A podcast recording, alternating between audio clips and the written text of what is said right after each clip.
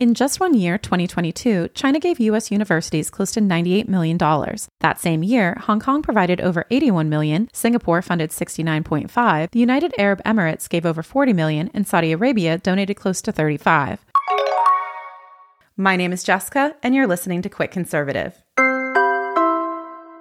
Between 2012 and 2020, American universities reported anonymous donations from China, Saudi Arabia, Qatar, and Russia totaling more than 1.14 billion. Need some examples? The University of Pennsylvania, home of the Biden Center for Diplomacy and Global Engagement, received over $76 million in gifts and contracts from China alone between the announcement of the Biden Center in February 2017 and December 2020. In fact, according to the House Oversight Committee, donations originating from China more than tripled after the announcement. Fun fact between 2017 and 2019, Penn paid Biden more than $900,000, although Biden was just an honorary professor who never taught a full course. And the university employed at least 10 people at the center who later became senior Biden administration officials, including Secretary of State Antony Blinken. According to the Department of Justice, roughly 80% of all economic espionage cases are tied to China. Under Trump's presidency, America implemented the China Initiative, designed to counter national security threats.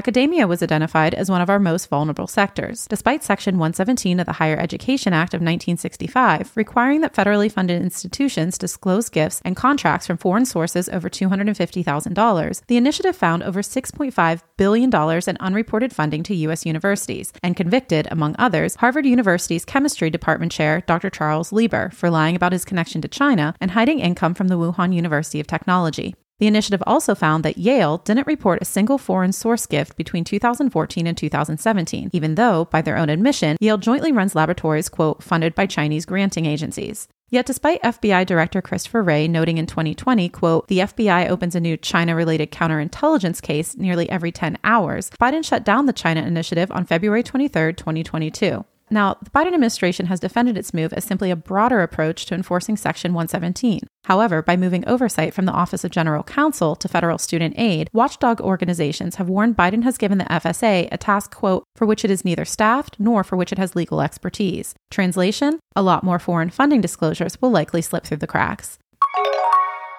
Thank you for listening to Quick Conservative. Looking for sources for today's podcast? Visit quickconservative.com. You can also find us on Facebook, Instagram, YouTube, and Twitter.